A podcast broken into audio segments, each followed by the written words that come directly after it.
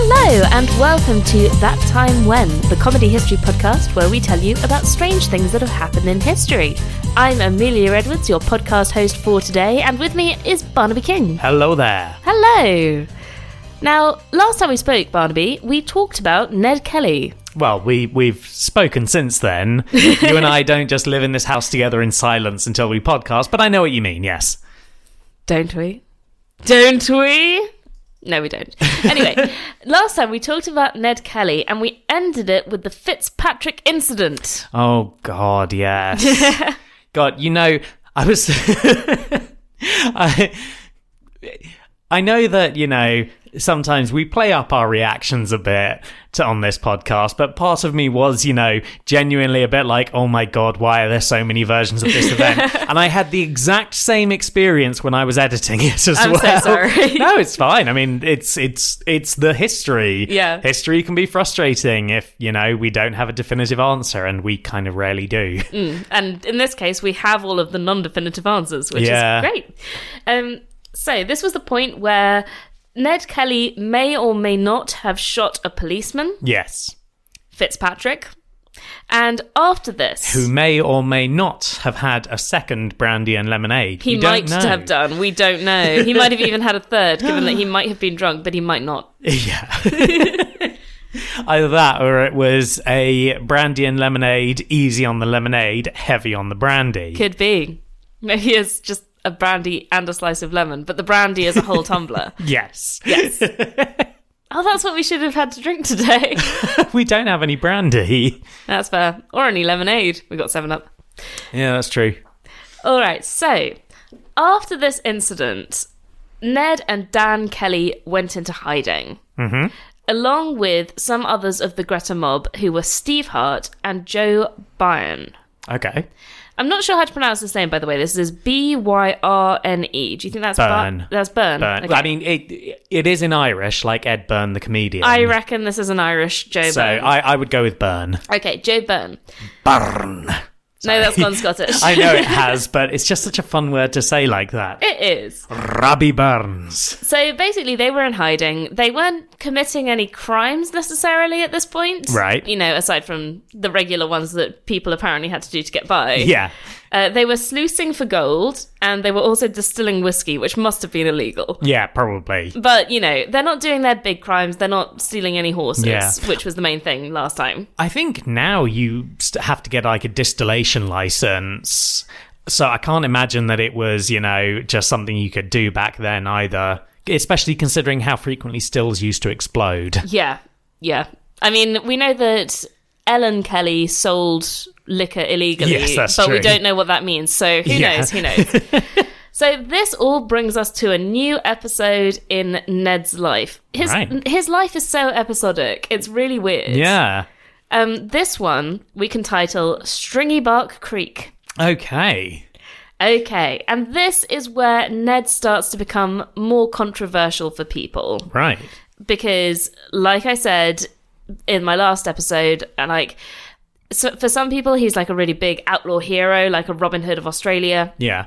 and then for some people he's a horrible murdering bastard who shouldn't be given the time of day Right. Yeah. i think the truth probably falls in between those two things I mean, but- it usually does. yeah so we have ned's actual account of what happened in the stringy bark creek incident Right. Okay. um, because he wrote a manifesto ah. um, which is called the Gerald Derry letter because he Okay. delivered it in Gerald Derry, which we'll get to later. Right. So he was literate. Yeah, Okay. which is interesting, right? Yeah, I was just saying, like, because last time we talked about him getting his sash, and I sort of made a joke about him getting an education because I think that's what happens in the film, In the film, they the dreadful film. they sorry. go, "Oh, you're not giving us an education, you bastard English. We hate you." Like, right, yeah, oh, effectively. yeah. So that is interesting. yeah, no, it is, isn't it? And like, given that I think he was more or less in the middle of nowhere, but yeah, Yeah. he could read and write, Okay. and he was actually a keen reader, which we will find out about later as well. Oh, right, cool. So he says, I was not there long, referring to, um, I think it's called the Wombat Range or something, like the Aw. place where they were staying. I love wombats. They're very cute. They're so cute. They poop cubes, They do poop cubes. and then they run along the ground. It's all cute. yes. So he said, I was not there long, and on the 25th of October, I came upon police tracks between Tabletop and the bogs. I found police tracks, also police scats. know, They've right? come this way. oh, here's a den full of them. or set a trap outside. We'll have one for dinner. I crossed them, and returning in the evening, I came on a lot of different tracks making for the shingle hut. I went to our camp and told my brother and his two mates, and my brother went and found their camp at the shingle hu- hut about a mile from my brother's house. Saw they carried long ar- firearms, and we know our, knew our doom was sealed if we could not beat those before the others would come, as I knew the other party of police would soon join them. But they also had police cubs, so we decided to leave them alone. And if they came on us at our camp, they would shoot us down like dogs at our work, as we had only two guns. Right. We thought it best to try and bail those up, take their firearms and munitions and horses, and we could stand a chance with the rest. Yep, makes sense. Makes sense. We approached the spring as close as we could get to the camp. As the intervening space being clear ground and no battery, we saw two men at the logs. They got up, and one took a double barreled fowling piece and fetched a horse down and hobbled him at the tent. And we thought there were more te- men in the tent asleep, those being on sentry. We could have shot those two men without speaking, but not wishing to take their lives, we waited. McIntyre, this being one of the men who was waiting for them, like one of the police, Yeah. laid the gun against a stump, and Lonergan, another of the policemen, sat on the log.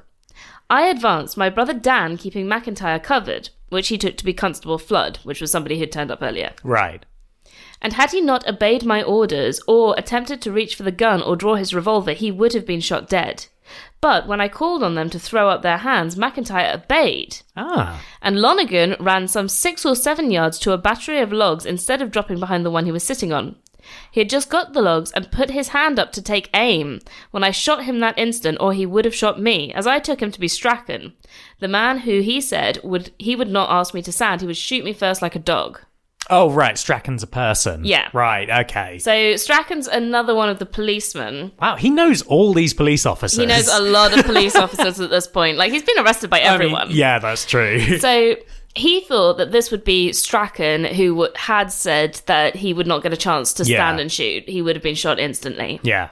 But it was actually Lonergan. Oh, oh, what a hilarious mix up. Not really, because he's now dead. Yeah. Um, it's a, he says, but it happened to be Lonergan, the man who, in company with Sergeant Whelan Fitzpatrick and King, the bootmaker, and Constable O'Day, that tried to put a pair of handcuffs on me in Benalla, but could not and had to allow McKinns the miller to put them on. Previous to Fitzpatrick's swearing, he was shot. I was fined two pounds for not allowing five curs like Sergeant Whelan, O'Day, Fitzpatrick, Kin- King, and Lonergan, and would have sent me to Kingdom Come. So this is a little bit garbled, but I think basically he's saying like he has had like he had met Lonergan before, right. who had tried to arrest him along with a bunch of other people, including right. Fitzpatrick. Okay, because I, I have to say I was a bit confused at that last bit, and I wondered if it was just my It's- mind had briefly wandered. or no, something, it's but- not. It's Kelly's style of writing because although he Right. was literate, um, his grammar is not very good. Well, I mean, Which is, you know, understandable. I absolutely can't fair imagine that enough. he got full full education all the No. way through to sixteen or something. no, I mean, considering the fact that I was surprised that he was literate at all. Yeah. like He's I- doing well. I can't then critique his grammar. he's got some really interesting phrases he uses that I'm going to tell you about later on. Okay. Um, and like he's got a really interesting turn of phrase, but he's basically trying to catch you up with. I met this. I knew who this person was because of Right, this thing yeah. that had happened earlier on. yeah, because I was confused when you said like about being fined two pounds. I was like, were you fined two pounds while you were shooting No, police? no, no, no, no. This is like for a while back.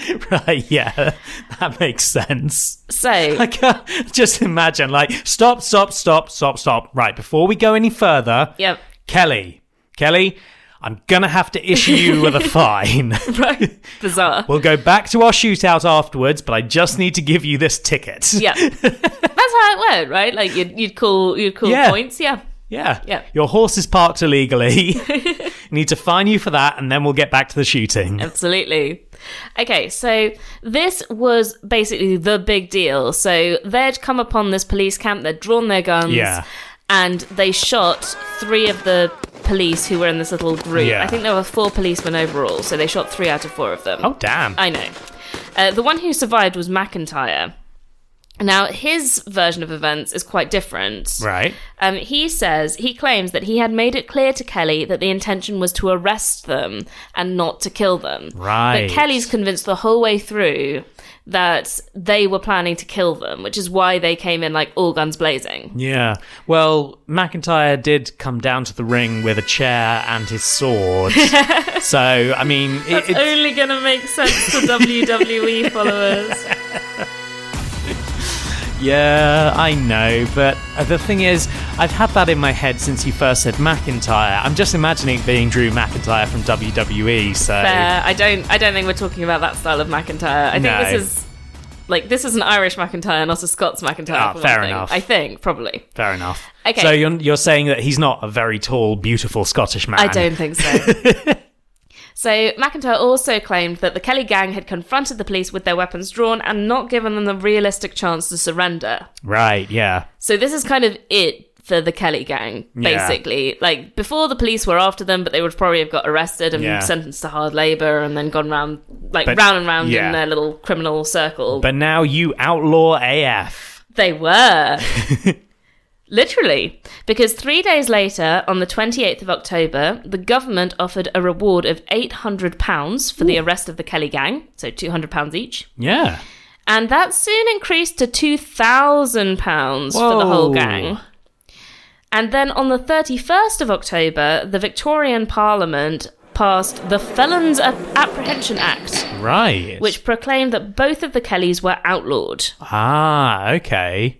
And this meant that they could be killed without being challenged by anyone who Yeah. found them armed or who had a reasonable suspicion that they were armed. Yeah, I feel like uh, our listeners might not know exactly what outlawing is because Yeah. it, it's a term that I think gets thrown around a lot, but does have a very specific meaning. It And, does. I mean, it goes back quite a long way. Like, ob- obviously, I I know a lot about it from the Vikings, who were very keen on outlawry. Mm. Um, but basically, it is what it says. You are outside the protection of the law. Yeah, and that So- means you can be killed. Exactly. Yeah. So it, it is a specific thing, but we I think we kind of generally mi- think of it as like Cowboys. bandits, cowboys, anything like Yeah. that. yeah. But yeah, it does mean a specific thing, and in this case, like it is significant. Like you have lost any rights under the law. Yeah.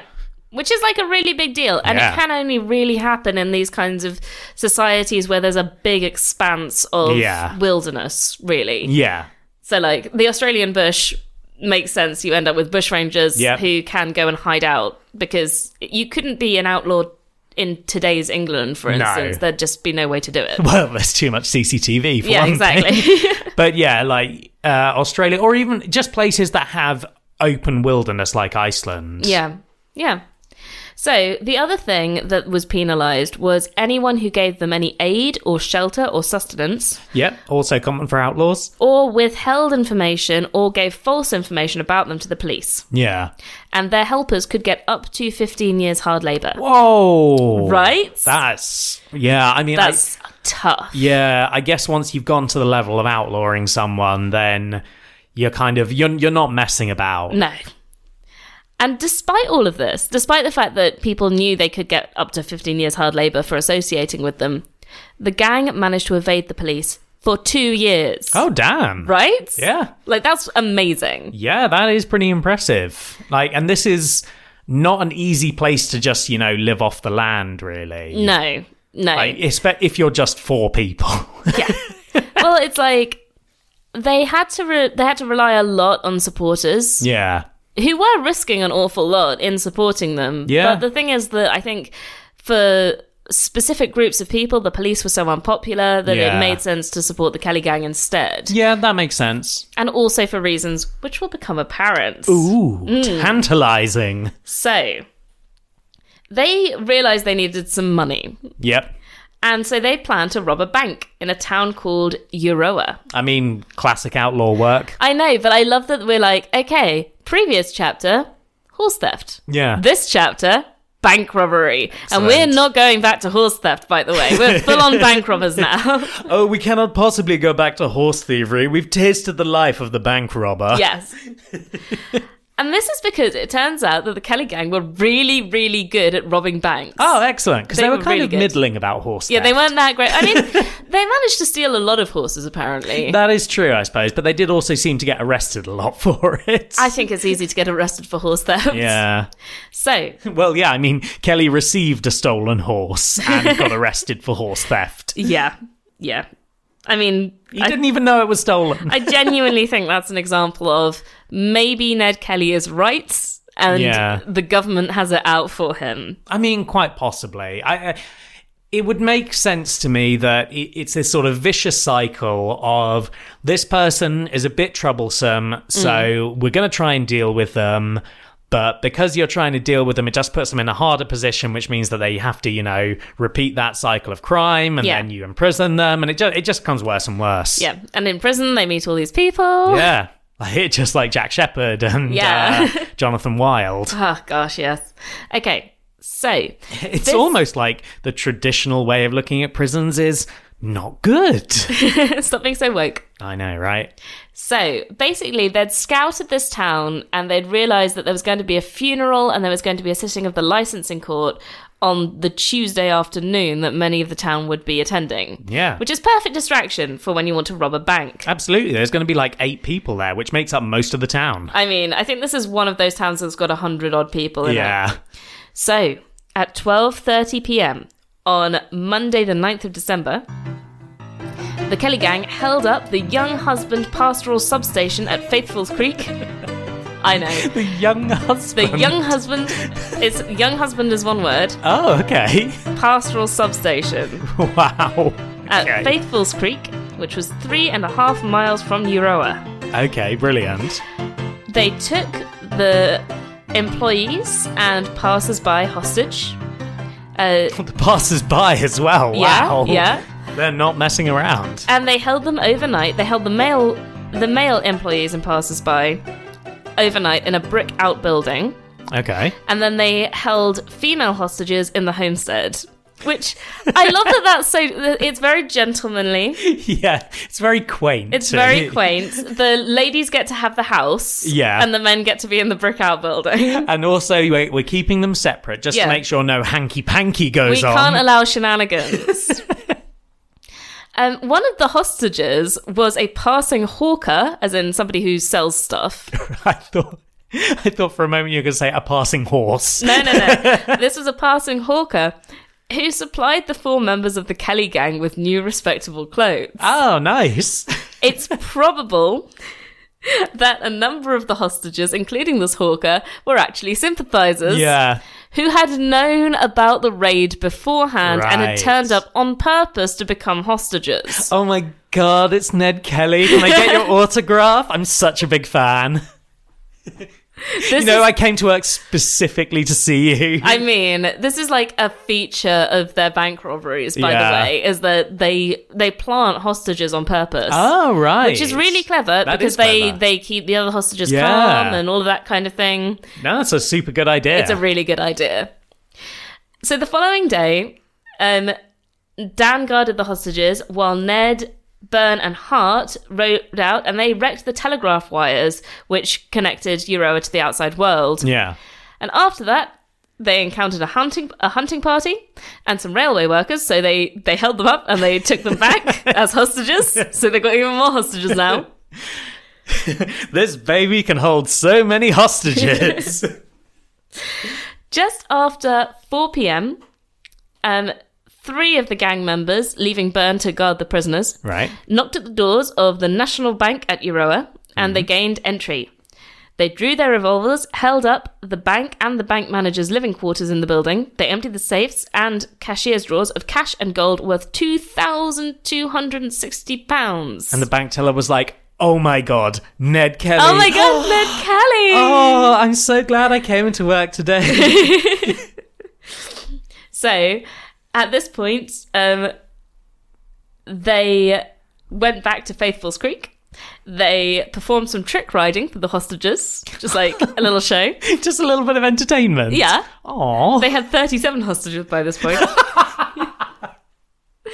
and then they left and they warned the captives that they should stay where they are, were for three hours or there would be reprisals. Yep, makes sense. So the thing was that this was a very efficient raid. It worked out really nicely. Yeah. And the newspapers commented on how good this raid was, like how efficient it was, Yeah.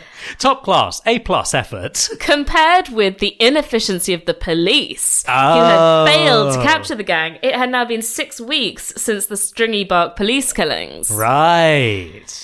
And also, several hostages said to the to the papers that the gang had behaved courteously and without violence during the raid.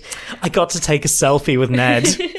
Although apparently, on several occasions, they had become enraged and had cocked their revolvers and pointed them at hostages, threatening to shoot them.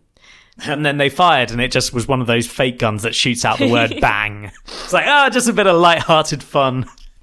I think basically they were pretty threatening if you put up any resistance, but if Yeah. not, then they were like quite chill. I mean, it makes sense. It, it's one of those situations where it's like, it- really, you're they're, they're not there to kill people. No. like you are so far down their list of you know problems. Priorities, yeah. priorities. That's the word I was looking for. So You don't want to put yourself higher on that list. You do not. So I think that the police got a little bit angry at this whole situation. Makes sense. Understandably. So they decided in January, so the next month, that it was time to go after Kelly sympathizers. right. They yeah. arrested 30 men Oof. and they remanded 23 of these. Right. So many of the 23 men who were remanded were released within seven weeks because there was a lack of evidence. Right. But there was like a core of nine prisoners where they were certain they had something to do with the Kelly gang. Right. and they just kept renewing their remand every single week for three months. Whoa! Oh, Bloody hell! Right?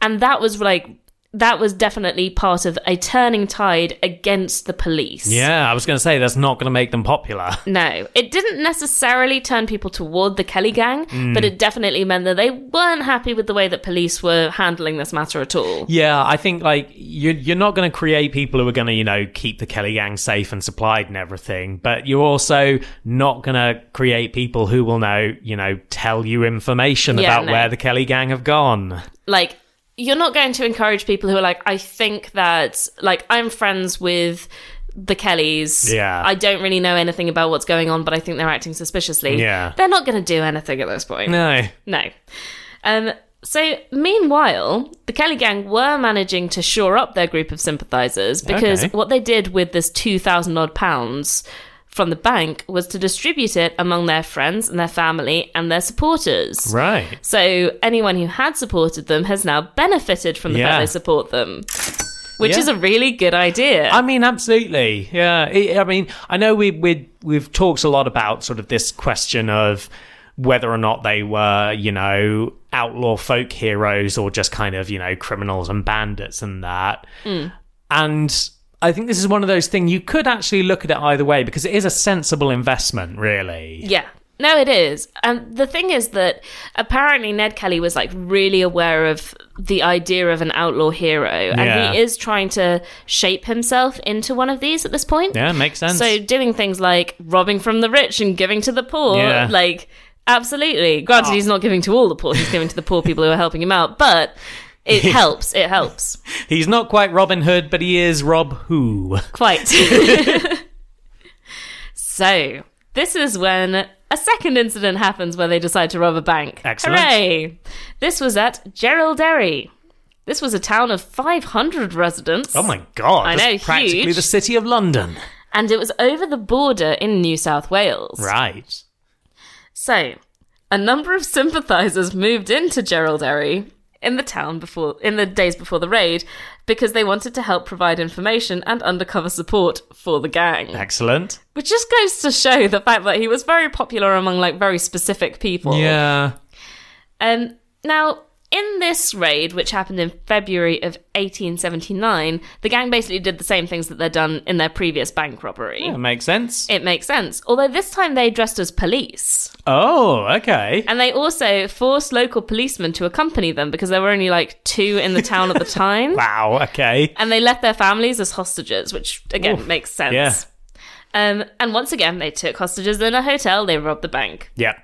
Um, this time they took £2,141 in cash, as well as jewellery and other valuables. And Kelly also took deeds, mortgages, and securities from the safe. And then what he did with the deeds and mortgages and securities was to burn them. Oh, that's cool. Because, as he said, the bloody banks are crush- crushing the lifeblood out of poor, struggling man. That's cool. Do we like? How certain is it that that happens? It seems to be reasonably certain that this is Okay. actually what he did. That's pretty cool then. Yeah.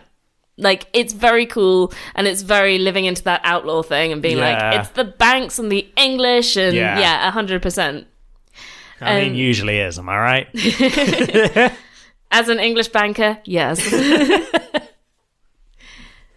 so, um, at this point, the whole town was still kept hostage, but Ned Kelly had heard about a locally famous racehorse okay. and he wanted to go have a look at it. Yeah. So he had a little detour.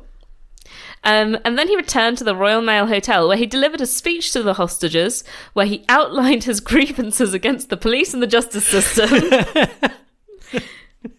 Was he inspired by this horse or something? No, he'd ro- he'd stolen this horse. Oh, I see. I had misunderstood. Well, this is I the thought thing. it was like a sightseeing trip.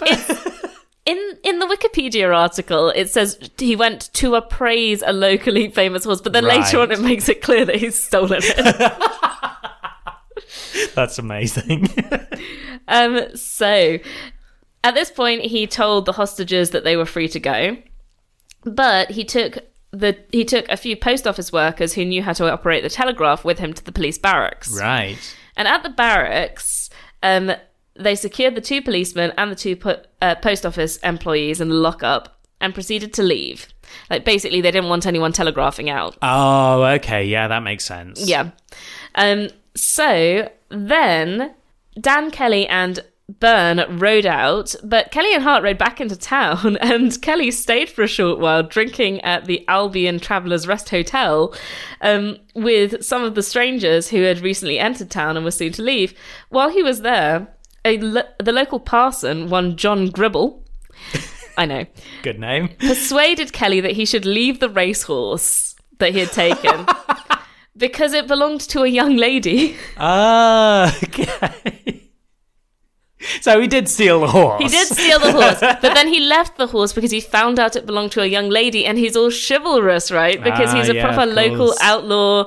You know, he's a bandit Yeah. hero. Yeah, I love the idea that it's like in his head. It's just like I do have to play into this image I've created of myself, but Yeah. that is a damn fine horse. I didn't even know I was coming here to get a horse, but you know, my old one, like, like Look, she's you been can- around for a while. Her MOT's up soon. You can take the bush ranger out of horse thieving, but you can't take the horse thief out of the bush ranger. You know what I mean? Anyway, so he left it. When Kelly and Hart left Gerald Airy, they weren't seen by the police again for 17 months. That was the last time they were seen. Oh wow! I think Dan and Byrne were seen later, but these two Yeah. members no- never again, not for 17 months. Bloody hell! I know. While he was at Gerald Airy, Kelly attempted to publish his manifesto. Ah, cool. Um, he gave it to a local bank accountant. Don't ask me why. And, It's like, what do I do with this? Take it to a publisher. well, he asked him to give it to the editor of the Gerald Airy and Urana Gazette, which I think this guy did, right. but only excerpts were allowed to be published because the government didn't want the whole Yeah, thing that makes getting out. Um, sense. it's like it's heavily redacted to the point where it says, "I, Ned Kelly, am bad man." Quite. so I think this letter is part of the reason why Kelly is considered almost inspirational. Okay. So he writes a lot in this letter about the injustices that he and his family faced against the squatocracy and Yep. the police. Makes sense. And he also writes what's described as like a mythologized ideal of Irish of a history of Irish rebellion against the English upper class. Right, okay. Right. So he's got this vision of like it's part of my heritage to rebel. Um Especially against those English bastards. Exactly, which I think is the reason why in 2001, I think it was, he was included on one of the Irish stamps, That's amazing. which is incredible. so he describes the police in his letter as a parcel of big, ugly, fat necked, wombat headed, big bellied, magpie legged, narrow hipped, splore footed sons of Irish bailiffs or English landlords. wow. Which, isn't that just the best way to describe someone That's ever? so good. Excellent. Like, it's not witty. No. But it is cutting. it's a lot of insults in one in one Yeah. line, and I'm here for it. To be honest, yeah, absolutely. I'd love to call people a parcel of big, ugly, fat-necked, wombat-headed, big-bellied, magpie-legged, narrow-hipped, splore-footed people. now, the ending to the letter is very cool Okay. and does get reference, I believe, in the Ned Kelly film that we watched. He ends it. Neglect this and abide by the consequences, which shall be worse than the rust in the wheat of Victoria or the druth of a dry season to the grasshoppers in New South Wales. I do not wish to give the order full force without giving timely warning, but I am a widow's son outlawed, and my orders must be obeyed. Ooh, that is cool, even if I didn't fully understand all of it. No, I didn't either. But like the "I am a widow's son outlawed and Yeah. my orders must be obeyed" is like um like one of those lines that apparently like anyone who knows about Ned Kelly knows that line. because Right, It's, yeah. it's like it's very cool. It doesn't Right. make any sense. No, but it is it does sound cool. Yeah. So, in response to this latest raid, the New South Wales government, as well as some of its banks, offered a reward for the Kelly gang's capture of four thousand pounds. Oh, bloody hell. and then the Victorian government matched it. Whoa. Okay.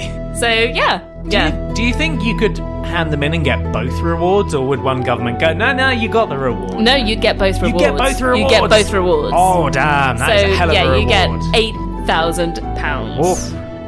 I know. Any idea what that would be in today's monies? Not a clue. Fair enough. We're a hundred years after Mr. Darcy, Right. um, which was what was that? That was ten thousand. Ten thousand a year. So I'd say that's a hefty sum. Oh yeah, yeah. sounds for like sure. Especially imagine if it was one of their sympathizers. Mm. Man, that could be really good. All right, and then we come to our final episode, it. Okay. which I have titled "Aaron Sherritt and the End." oh, I know, it's, kind of sad now. I know. I'm sorry because like this has been a rollicking story, to be It honest. has. I'm waiting for him to succeed, and then he takes over Australia and Oh yeah, of course. forces the English out. and- well. The police were keeping an eye on the families of the gr- of the Kelly gang, which Yeah, made sense. absolutely. And one way that they did this was that they used the house of Burns' mother's neighbor, who was Aaron Sherritt. right. Now, this was particularly fraught because he had once been a member of the Greta mob, the original Oh gang. yeah, yeah, yeah. Do you want to see a picture of him done up like a Greta mob member? Sure. It's hilarious. Okay. what the? Why does he have? What? Why does he have like the um the band of his hat under his nose? That was the fashion in the Greta mob, apparently. it tickles me to no end. That's also, amazing. the heel is um, like the the way that he has his like tall heel is part of the outfit as well. Like Yeah. you've got to have that. I'm sorry, I was mostly taken by the hat. Yes, the hat is hilarious because I I don't know. We've previously I've previously shown you a picture of Dan Yeah. Kelly who's got his hat on like nearly next to his head instead Yeah. of being on it. he's very jaunty. It's very jaunty. Whereas this one, he's wearing the hat band directly under his nose, and it's wonderful. But apparently, that's how that that, that was their style that they'd made up. So No, that was the style at the time. we can't say that he's not a classic. Yeah, absolutely. I thought when you first showed me, I thought he had some ridiculous moustache that just went diagonally up either side. Alas, no. Okay, so the fact that this guy was letting the police stay at his house made Burns' mum absolutely furious. Yeah, well, you would. Yeah. And she outed him as a police spy. Oh, And the gang basically warned him to stop his relationship with the police, Yeah. or someone was going to murder him. oh, damn. And the thing is, he kept up this this relationship with the police, allowing them to use his house from March 18, nine- 1879 to June 1880. So Okay. for more than a year. Yeah. At which point, the Kelly gang decided it was time to murder him themselves. Okay. Oh, we've got to make good on our threat. Yeah. So, on the 26th of June 1880, Dan and Byrne rode into the Woolshed Valley where Byrne's mum lived. They kidnapped a man called Anton Wick, who lived near to Aaron Sherritt, Right. and forced him to come with them to Sherritt's hut. Oh, was this just for shits and giggles? no, there's a reason. Okay. So, the hut was occupied by Sherritt, his pregnant wife, Ellen, Oof. um, Ellen's mother, Mrs. Barry, Right. and four policemen. right. So This is not going to be a good look for the Kelly gang. no, it's really not. So Dan went to the front door of the hut, and Byrne forced Wick to knock on the back door and call out for Sherritt. That's why we need Wick. Right, Okay. When Sherritt answered the door, Byrne shot him in the throat and chest with a shotgun, killing him. Bloody hell. right? This is like this feels like a departure to me. Yeah. Because before they've kind of said they can say like our lives were in immediate danger. Yeah, this is. This is not that. No. This is very much setting out to murder people. Yeah, this is like some kind of revenge. Yeah. Which I I I, mean, it's don't very- like this, Ned Kelly. I No. don't want you to be like this. It is very mafia of them, though. It is mafia of them. So, Byrne then entered the hut, and Dan was let in while the four policemen hid in the bedroom. Byrne hid, heard the police scrambling for their shotguns and demanded they come out. When the police didn't respond, he fired into the bedroom. Oh, damn. He then sent Ellen into the bedroom to bring the police out, but they held her in the room. Right. So at that point, they left the hut with Mrs. Barry and went to collect kindling, and then they loudly threatened to burn the people alive Whoa. who were inside. And they sent Mrs. Barry back inside where the police detained her in the bedroom. After they failed to set fire to the building, they stayed outside yelling threats at the occupants for about two hours Right. before they rode away. Oh, damn. So this definitely paints the Kelly gang in like a less romantic light, Oh, I yeah. would say. That- Like, yeah, that's some brutal stuff going on there. that's really grim.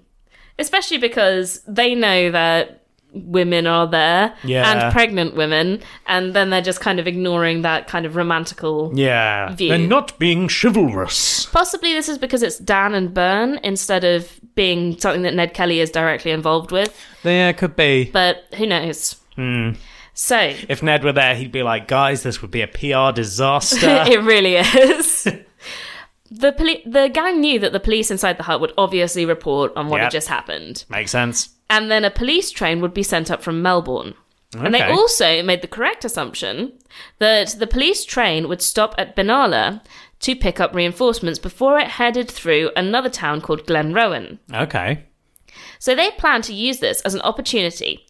They thought we can wreck the train, shoot any survivors dead, Right. and then we can ride to Benalla, which will now have no police presence. They'll all have got on the train. Right, yeah. And then we can rob the bank, set fire to the courthouse, blow up the police barracks, and release all the prisoners. Wow. And then we'll return to the bush. okay. That's Oh, their just, goal. just a light afternoon's work. yeah, 100%. I think at this point they're like, we got to go all in Yeah. because it's been a while since they've done a bank robbery. Yeah. Um, you gotta- might as well. yeah, you got to keep yourself on the headlines of the newspapers. I guess so. So that's the plan. And I guess at this point, like, maybe Ned Kelly is getting more into his own vision of himself as Yeah. sort of this hero of the people. Yeah. Um, because this seems more hero of the people than just robbing banks, you know? Yeah, absolutely. So they damaged the track to ensure that the train would fall off it and then Yeah. Uh. they'd be able to kill any survivors. Okay. And then they took over Glenrowan, same way they've done before. Mm-hmm. They used one of the town's hotels to keep their hostages in, Yep. while the other one held their horses and their equipment. Yeah.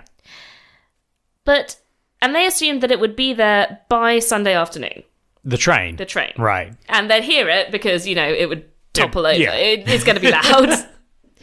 but by Sunday afternoon, the train hadn't yet arrived. Okay. And at this point, the Kelly gang had 62 hostages. Right. So they tried. to- Oh, we brought too many hostages. Uh, this is their problem, I think. They do keep getting too many hostages. Yeah. And this is partly because, obviously, some of them are their sympathizers that they've planted among the crowd. I to imagine it's like at this point, it's ninety five percent of the hostages are Kelly Gang sympathisers. Could well be. Honestly, we got no way of knowing. the people who were in the town beforehand are like, why are there so many more people here at the moment? It's like a Ned Kelly convention. Everyone's wearing, like, everyone's wearing their ha- their hats with the strap under their Yeah. noses and they're wearing the big heels. and also their coats with the top button done up and none of the others, which seems to be. A, a, a fashion statement for them as well. okay, Don't fair know enough. why. Yeah. So, What are all these cosplayers doing here? the gang decided they were going to try and keep the hostages happy. So they got them some drinks. right. They organized some music, some dancing, some games. they played about a bit. Just had a big old party. They had a party. And by Sunday evening, Ned reckoned that 21 of the hostages were probably fine and weren't going to peach on them. So Yeah. he let them go. okay. Now, about 10 p.m., Ned and Byrne managed to capture the only constable in Glen Rowan, whose Right. name was Hugh Bracken. Who was wandering around going, Where is everyone? Where is everyone? The why- whole of this town's gone missing. and why is there sound of a party coming from over there? So they got help from one of their hostages who was called Thomas Kerno, who was a Right. local school- schoolmaster. Yeah. So he basically helped them to lure this constable Yeah. so he could become another hostage. yep, makes sense. So at that point, Ned told the schoolmaster and his wife, you know, you can go back home. Yeah. But he warned them, go quietly to bed and not dream too loud. Ah, very cool. Very cool. Their home was close to the railway tracks. Right. And Kerno was not a sympathizer. Oh, no. He had helped to kidnap this um, constable in order to get on Ned Kelly's Right, good side yeah. and trick him. Yeah.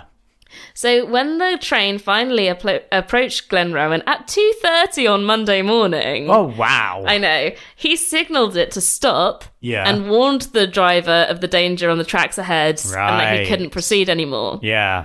So none of the police who were sent died. Yeah.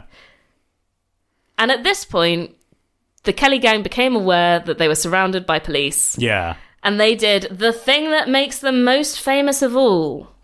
They turned some curtains into a dress so that they could go and ask Clark Gable for money. You're so close. Ah, okay. What did they do? They put on their armor. Yay! So, there is a whole separate Wikipedia article about their armor. Okay, yeah, makes sense. It's called Armor of the Ned Kelly Gang. so, I did a bit of a deep dive into the armor because it's very cool. Excellent. Yeah. It was made from plough mold boards. Right. and these had been beaten into shape.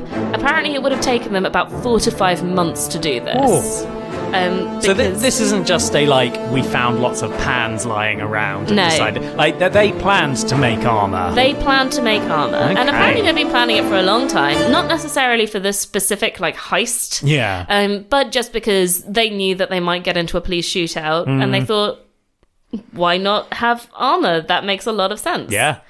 Um, so they had either been donated these mold boards off of plows from Mm-hmm. like their sympathizers, or they might have stolen some of them, Yeah. and they probably made them themselves in a crude forge in the bush somewhere. Yeah. Which is why it would have taken them so long. Yeah, that makes sense too. Also, because each piece was six millimeters thick, Oh, that is quite thick. it was really thick. Yeah, that would have been heavy. It was really heavy. So apparently, like they they started making these, and they were like, "I'm not sure this is going to be a good plan," which is. This is one of the reasons why people don't tend to wear armor against bullets. Yeah. Uh, because in order for it to be effective, it is going to have to be six millimeters thick Yeah. and very, very heavy. Yeah. So there's some question about where they got the idea to do this in the first place because no one did this. No. Like, this is pretty unique. Yeah. Um, the answer I like the most is that it might have been inspired by a time in 73 when they'd seen a carnival procession, Okay. which included some Chinese armor. okay. And apparently, this was just a thing. I think I'm thinking. I think they're thinking about like, um, you know, like the dragon proce- procession. Uh, Oh right, yeah, yeah, yeah. Um, and if you think about like traditional Chinese style armor is that kind Right. of thick plate Yeah, yeah, yeah. armor, but it's kind of it's very uh, what's the word I'm thinking about? It's very rounded. yeah. Very much like the armor that they could make, Yeah. rather than being like knights in shining armor. Yeah, yeah. Um, incidentally, Byrne had grown up near Chinese camps on the goldfields and was very likely fluent in Cantonese as Ah. a result of this. Okay. And they also had a network of Chinese sympathizers Oh, who amazing. might have been able to, you know, help them out with Yeah. designs and things like that, which is so cool. Yeah. Again, not featured in the film we watched Mm, the dreadful film. because Chinese people are never included in that, that style of film. And I just No. I just don't know why. No. Usually you get them for like five seconds in the background of something, and then people go, There weren't any Chinese people in Australia in the 1800s. and it's like, Australia's really close to China. Yeah. Like, what do you want? no, they were all white Anglo-Saxon Protestants. Alternatively, this armor might have been inspired by Ned Kelly's favourite book, Yeah. Lorna Doone, which is a novel by R.D. Blackmore. Okay. I'm not really familiar. So it's basically just a romance that's set in like the 17th century Right. and it's English and I think it involves a lot of armor. Okay. It's like it's like historical fiction almost it was set like the century before. yeah. So I think he was like he was very taken by all of this like very romantic idea. Right, It's set yeah. on Exmoor so I imagine there's like outlaws in it. Yeah. You know, you know the vibe. I, I get what you mean. Yeah. Jamaica in of its time. Yeah. I reckon. Um, so I'm going to show you the picture of the armor. I know you have seen it before, but it's still cool. It is very cool. Like it, it's it, the look of it is kind of shoddy, but in a way that is it is still cool. I mean, I, I, I can't think of another word for it. Like it doesn't. It do- it's not. It's definitely not like knight in shining armor thing. But it's kind No. of Mad Maxy. I'm going to say it makes me think, and this is going to sound really bad towards the Kellys, but I don't mean it that way. It makes me think of that knight, the Black Knight in um, Monty Python Oh my and the Holy God, Grail. Yeah, Like yeah, it's that design, yeah. Before it's painted or anything. Yes. Yeah. except it's got absolutely. rivets on it Yeah. because it's a, actually a modern piece of armor. Yeah.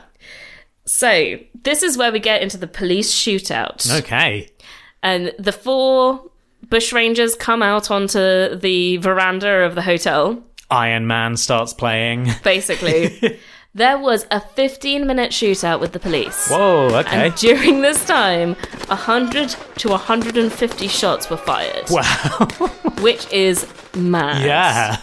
and it was especially a bit of a problem um, because the walls of the hotel were not super thick Oh no. Oh, there's poor hostages. two of the hostages were shot and killed through the walls Oh my god. yeah Yeah. like a few more of them were injured yeah. apparently there was one young girl who like had a bullet pass very close by her like or she got shot in the head but it didn't actually It just hurt sort of grazed her. yeah and yeah. um so yeah so two of the hostages died this way um one of them was only 13 years old Oh, and he was called john jones and then there was another called martin cherry right. um and also three of the kelly gang were wounded Right. including ned at this point Despite the armor.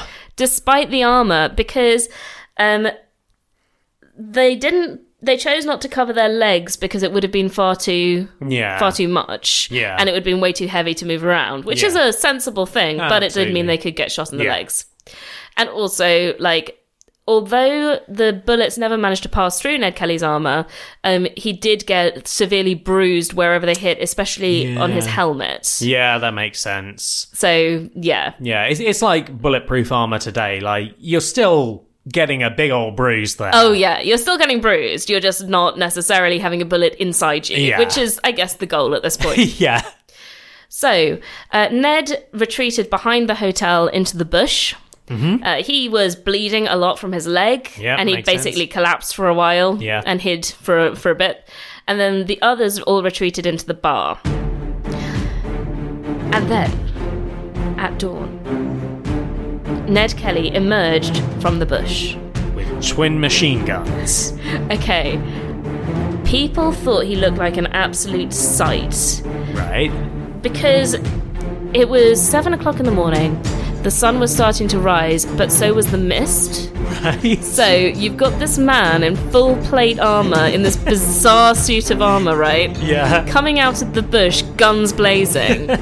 and people were like, what the hell is that? It's a cryptid and it's armed. like I guess they they probably wouldn't have seen what the plate armor looked like Yeah. the night before, so people thought he might have been a ghost or a bunyip, Yep. Okay. as in the Australian mythical beast. yeah. Like I said, cryptid but Cryptid. armed. Um, journalist Tom Carrington wrote. With the steam rising from the ground, it looked for all the world like the ghost of Hamlet's father, with no head, only a very long, thick neck. it was the most extraordinary sight I ever saw or read of in my life, and I felt fairly spellbound with wonder, and I could not stir or speak. And then I was shot. And then I was shot. So there was another gun battle, Yep. and eventually Ned lost this when he was shot in the leg. Right. Yeah. Um, he was later found to have had more than 28 wounds. Ooh. And this included serious gunshot wounds to his left elbow and right foot, Right. multiple less serious gunshot wounds, and cuts and abrasions from the armour, Bloody hell. right? There's a I lot mean- going on. It's impressive, I'll say that. Yeah, he's he's an absolute behemoth. I've got to Yeah. say, he just keeps going. So we know that um, Byrne died slightly before Ned Kelly did, Right. Because they shot through into the bar. Yeah. And where he was giving a toast to the Kelly gang at this point, and there was a gap between the armor and his groin, Right. so he got shot in the groin fatally and died, which is horrible. Yeah. But aside from that, they're basically waiting. The police are waiting outside Yeah. um, until two fifty in the afternoon, Right. Because they're convinced that the remaining two members of the Kelly gang are still in there. yeah. And at this point, they went sod it and they set fire to the inn. Oh my god. Yeah, they had got out the um the other survivors by this point. The Oh, okay. vic- the- yeah, they had they hostages. didn't leave the hostages in Yeah. there. Um, there was a Catholic priest called Matthew Gibney who was really worried there might be others left in there. Yeah. So he entered the burning building. Oh my God. Because he's a super cool Catholic That's so priest. cool. That's awesome. And he was trying to rescue anyone who was inside. And this is when he discovered the bodies of Byrne, Dan Kelly, and Hart. They were already dead. Oh right.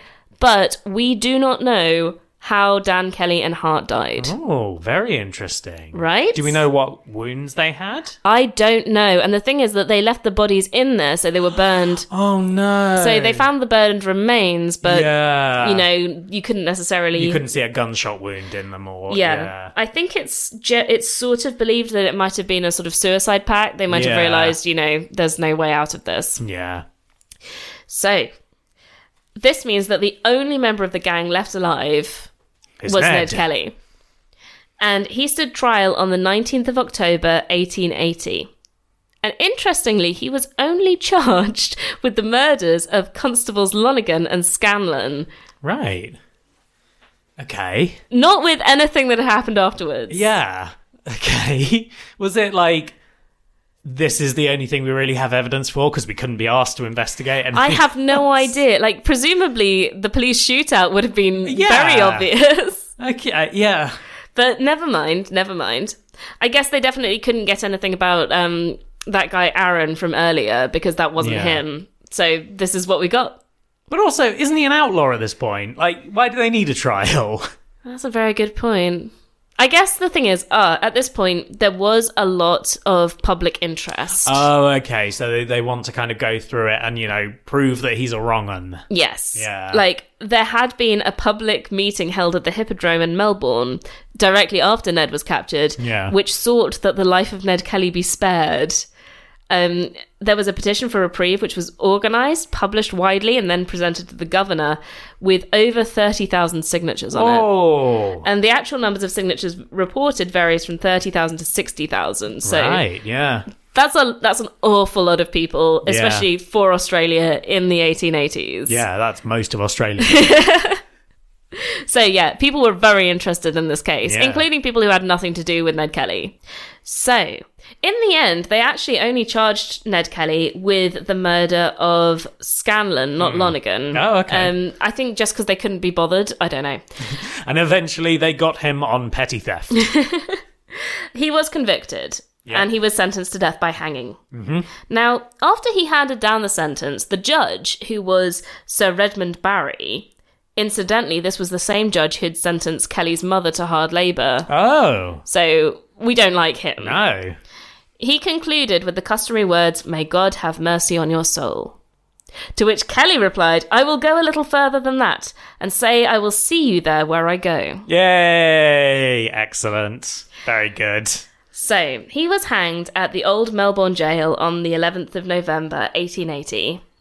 And which I think is really sweet. He had a photograph taken the day before as a keepsake for his family, which is the main picture of him that's available on his Wikipedia article. And he Oh, looks right. stunning.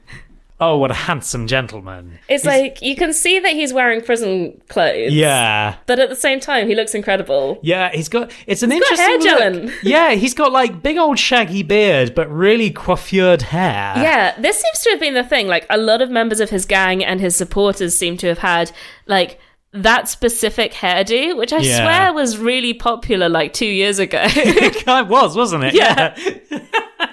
it's like short back and sides, but then you keep the front, the middle bit long, and then you like have scoop sort of it up. quiff, Yeah, yeah. quiff. Um. So, yeah, he's an interesting character, Ned Kelly. I Yeah. think, um, if only because of the fact that he is so well known, and he did actually manage to make some changes. So there was. A sort of check in on how the police were behaving Yeah. immediately after this. Um, and a few different changes were made to stop the police being quite so awful. Yeah. And then, additionally, the judge, who he said he'd see in hell soon, Yeah. died a few months later. Uh, Oh, What? amazing! Ned Kelly had the power to curse. Thank you for listening to That Time When. You can follow us on Twitter at that time when four and suggest any episodes to us at ttwpod at gmail.com. Thank you, as always, to Kevin Cloud for our theme song, Anachronist, as well as any other music Barnaby's used in the podcast. And thank you for listening. Now go out, invest in eels, and armour up those legs. Bye!